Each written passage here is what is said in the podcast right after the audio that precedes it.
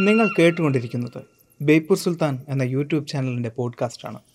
ഇതിൽ പറയുന്ന കാര്യങ്ങൾ വിശ്വസിക്കാതിരിക്കാൻ നിങ്ങളുടെ കഴിവിന്റെ പരമാവധി നിങ്ങൾ ശ്രമിച്ചുകൊണ്ടേയിരിക്കുക. ആ ശ്രമത്തെ ഞാൻ തോൽപ്പിച്ചുകൊണ്ടേയിരിക്കും. പോഡ്കാസ്റ്റ് ഇഷ്ടമായാൽ ബേപ്പൂർ സുൽത്താൻ എന്ന യൂട്യൂബ് ചാനൽ സബ്സ്ക്രൈബ് ചെയ്യുമെന്ന് പ്രതീക്ഷിക്കുന്നു.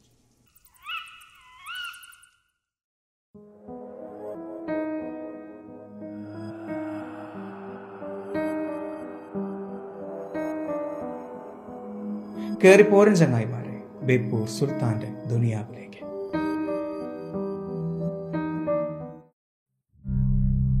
സർ ആർദർ കോനൻ ഡോയലിന്റെ ഷെർലക് ഹോംസ്.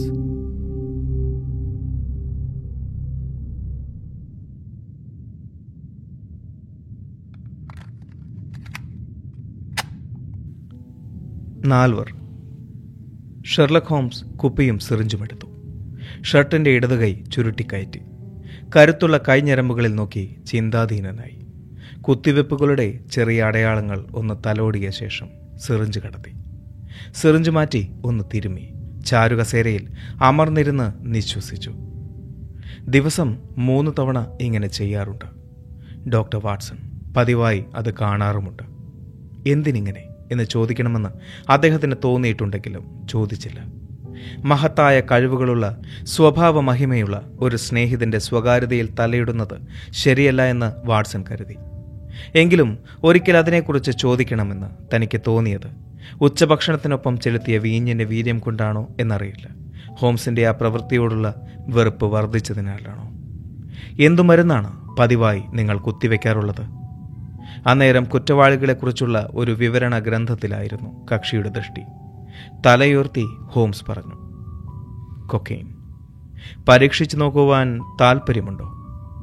ഇല്ല വാട്സൺ പറഞ്ഞു. അഫ്ഗാൻ യുദ്ധഭൂമി വിടുമ്പോഴുള്ള ക്ഷീണം ഇനിയും വിട്ടൊഴിഞ്ഞിട്ടില്ല. അത് കൂടുതൽ വഷളാകാൻ ആഗ്രഹമില്ല. ശരിയാണ് വാട്സൺ. കൊക്കെയിൻ പ്രയോഗം ആരോഗ്യത്തിന് നന്നല്ല എന്നറിയാം. പക്ഷേ അതിന്റെ ഉത്തേജക ക്രിയ ഉന്മേഷമുളവാക്കുന്നതാണ് ദൂഷ്യം വിട്ടുകളയാം. മസ്തിഷ്കത്തിന് ഉണർവ് പകരുന്നു എന്നത് ശരി തന്നെ. പക്ഷേ ഞരമ്പുകളെ കേടാക്കും. വാട്സൺ പറഞ്ഞു അല്പനേരത്തെ ഒരു നിർവൃതിക്കായി ചെയ്യുന്നത് ശരീരത്തെ ക്ഷയിപ്പിക്കും. അത്യപൂർവമായ കഴിവുകളുള്ള താങ്കൾ അത് നഷ്ടപ്പെടുത്തിക്കൂടാ. ഒരു സ്നേഹിതൻ എന്നതിലുപരി ഒരു ഡോക്ടറുടെ ഉപദേശമെന്ന് കരുതിയാൽ മതി. ചാരുകസേരയിൽ കൈകളമർത്തി ഹോംസ് പറഞ്ഞു വെറുതെ ഇരുന്ന് മുഷിഞ്ഞുപോയി. എന്തെങ്കിലും പ്രവർത്തിക്കാനില്ലാത്ത അവസ്ഥകൾ എന്നെ മുഷിപ്പിക്കുന്നു. എനിക്കെപ്പോഴും ജോലി വേണം. കുരുക്കുകൾ നിറഞ്ഞ ജോലികളാണ് എനിക്കേറെ പ്രിയം. അങ്ങനെയൊന്നെടുത്ത് പൂർത്തിയാക്കും വരെ ഇതുപോലെ കൃത്രിമമായൊരു ഉന്മേഷത്തിന്റെ ആവശ്യമില്ല. ഒരേ ഒരു പ്രൈവറ്റ് ഡിറ്റക്റ്റീവ് താങ്കളല്ലേ? വാട്സൺ ചോദിച്ചു. ഔദ്യോഗിക ഡിറ്റക്റ്റീവുകളായ ഗ്രെക്സണും ലെസ്റ്റേഡും അതൽനി ജോൺസും തോറ്റു പിൻവാങ്ങുന്നിടത്ത് ഞാൻ വിജയിക്കുന്നു. എങ്കിലും പ്രശസ്തി അവർക്ക് തന്നെ വിട്ടുകൊടുക്കുന്നു. എന്റെ ചിത്രമോ വാർത്തയോ പത്രങ്ങൾക്ക് കാര്യമേ അല്ല ഞാനത് കണക്കാക്കാറുമില്ല. എന്റെ നിർവൃതി തന്നെയാണ് എന്റെ പ്രതിഫലം. ജഫേഴ്സൺ ഹോപ്പിന്റെ കേസിൽ നിങ്ങൾക്കും അത് ബോധ്യപ്പെട്ടിരിക്കുമല്ലോ. സംശയമില്ല വാട്സൺ പറഞ്ഞു. ആ വിഷയം ഞാനൊരു പുസ്തകമാക്കി എഴുതിയിട്ടുമുണ്ട്. ഞാനത് വായിച്ചിരുന്നു. ഒരു പുസ്തകം എന്ന നിലയിൽ രചന നിർവഹിച്ച താങ്കൾ അഭിനന്ദനം അർഹിക്കുന്നുണ്ടോ? കുറ്റാന്വേഷണം തികച്ചും ശാസ്ത്രീയമായ ഒന്നായിരിക്കണം. മറ്റ് ശാസ്ത്ര വിഷയങ്ങളിൽ എന്നതുപോലെ അതിലേക്ക് പ്രേമകഥ കടന്നു കയറിക്കൂടാ താങ്കൾ പറയുന്നത് ശാസ്ത്രം തന്നെയാണ്. പുസ്തകം എഴുതുമ്പോൾ സംഭവത്തിൽ കടന്നു കൂടിയിട്ടുള്ള എല്ലാ വിഷയവും വേണം. പ്രേമം ആ സംഭവത്തിൽ യഥാർത്ഥത്തിലുള്ളതാകുമ്പോൾ ശരിയായിരിക്കാം ഹോംസ് പറഞ്ഞു. വസ്തുതകൾ ചിന്തിച്ച് അപഗ്രഥിച്ച എന്റെ രീതിയും അതുവഴി കീറാമുട്ടികളെ അനായാസം തരണം ചെയ്തതുമാണ് യഥാർത്ഥ വിഷയം. വാട്സന് അല്പം വൈമനസ്യം അനുഭവപ്പെട്ടു. എഴുതുന്ന ഓരോ വരിയും ഹോംസിനെ പ്രകീർത്തിക്കുന്ന വിധമായിരിക്കണമെന്ന സൂചന അഹങ്കാരമായി തോന്നി. അങ്ങനെ മുമ്പും തോന്നിയിട്ടുണ്ട്. ഇങ്ങനെയൊക്കെ തോന്നിയിട്ടും വാട്സൺ തന്റെ കാലിലെ മുറിവ് തലോടി മിണ്ടാതിരിക്കുന്നതേയുള്ളൂ. ഒരിക്കൽ കാൽ തുളച്ച് കടന്ന ഒരു വെടിയുണ്ട ഏൽപ്പിച്ച മുറിവാണത്. ഇടയ്ക്കിടെ ഒരു വേദന. ഹോംസ് പൈപ്പ് നിറച്ചുകൊണ്ട് പറഞ്ഞു വില്ലാഡിനെക്കുറിച്ച് കേട്ടിരിക്കുമല്ലോ. ഫ്രാങ്കോയിലെ അയാൾ ഫ്രഞ്ച് കുറ്റാന്വേഷകരിൽ ഏറെ അറിയപ്പെടുന്നയാളാണ്. കുറച്ചുനാൾ മുമ്പ് കക്ഷി ഒരു കേസ് സംബന്ധിച്ച് എന്റെ ഉപദേശം ചോദിച്ചു. ഒരു വിൽപത്രം സംബന്ധിച്ച്. ഞാൻ സമാനമായ രണ്ട് കേസുകൾ പരിചയപ്പെടുത്തി.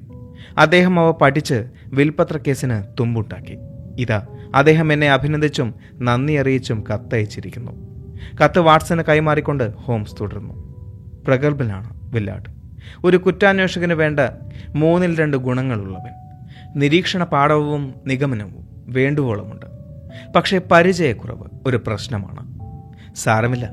ക്രമേണ വന്നുകൊള്ളും.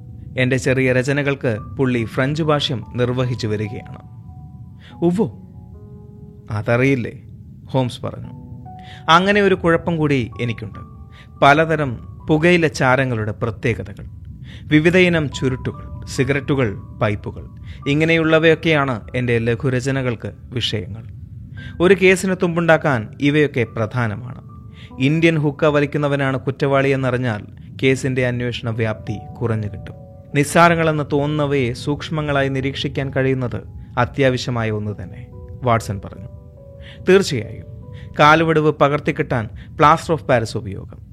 കൈയുടെ ഘടന നോക്കി ചെയ്യുന്ന തൊഴിൽ നിർണയിക്കുക വഴി അനാഥപ്രേതങ്ങളെ തിരിച്ചറിയാനും കുറ്റവാളികളുടെ പൂർവകാല കൃത്യങ്ങൾ തെളിയിക്കാനും അത് ഉപകരിക്കും. നിങ്ങൾക്ക് മുഷിഞ്ഞോ? ഇല്ല വാട്സൺ പറഞ്ഞു. രസമുള്ള വിഷയമാണത്. നിങ്ങളുടെ നിഗമനങ്ങൾ പ്രയോഗത്തിൽ വരുത്തുന്നത് ഞാൻ നേരിട്ട് കണ്ടിട്ടുള്ളവനല്ലേ? ഹോംസിന്റെ പൈപ്പിൽ നിന്നും പുക പുറത്തു വന്നു. ആ പുകയ്ക്ക് കൊഴുത്ത നീല നിറം. നിങ്ങളിന്ന് വിഗ്മോർ സ്ട്രീറ്റ് പോസ്റ്റ് ഓഫീസിലെത്തി ഒരു കമ്പി അടിച്ചില്ലേ? എന്റെ ഒരു നിഗമനമാണ്. ശരിയാണ് വാട്സൺ അത്ഭുതത്തോടു കൂടി ചോദിച്ചു. എങ്ങനെ അറിഞ്ഞു? ഹോംസ് ചിരിച്ചു. അതത്ര വലിയ കാര്യമൊന്നുമല്ല. നിങ്ങളുടെ കാലിൽ കാണുന്ന ചെമ്മണ്ണിന്റെ പാട് കണ്ടാലറിയാം. വിഗ്മോർ സ്ട്രീറ്റിൽ ഇപ്പോൾ കൊണ്ടിട്ടിരിക്കുന്ന മണ്ണാണത്. പോസ്റ്റ് ഓഫീസിൽ ചെല്ലുന്ന ഒരാൾ അത് ചവിട്ടിയേ തീരും. പക്ഷേ ടെലഗ്രാം അയച്ച കാര്യം അത് പറയാം. നിങ്ങളുടെ പക്കലുള്ള കാർഡുകളും കവറുകളും സ്റ്റാമ്പും എണ്ണത്തിൽ കുറയാതെ ഇപ്പോഴുമുണ്ട്. പോസ്റ്റ് ഓഫീസിൽ പോയെങ്കിൽ ടെലഗ്രാം ചെയ്യാനല്ലാതെ മറ്റെന്തിന്? വളരെ ശരിയാണ് വാട്സൺ പറഞ്ഞു. എന്നാൽ ഞാൻ നിങ്ങളുടെ ആ ശേഷിയെ ഒന്ന് പരീക്ഷിച്ചുറപ്പിക്കാൻ താല്പര്യപ്പെടുന്നു എങ്കിൽ വളരെ നല്ലത്.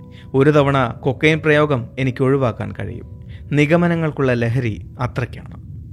ഇതാ ഈ റിസ്റ്റ് വാച്ച് ഞാൻ തരുന്നു. ഇതെന്റെ കയ്യിൽ വന്നുപെട്ടതാണ്. ഇത് കെട്ടി നടന്നയാളിന്റെ പ്രകൃതം ഒന്ന് വിശദമാക്കാമോ? വാച്ച് വാട്സൺ ഹോംസിന്റെ മുമ്പിൽ വെച്ചു. ഹോംസ് ആ വാച്ച് കയ്യിലെടുത്ത് നിരീക്ഷിച്ചു. പിന്നെ അത് തുറന്നു. ഡയൽ പരിശോധിച്ചു. ലെൻസ് ഉപയോഗിച്ചും നിരീക്ഷിച്ചു.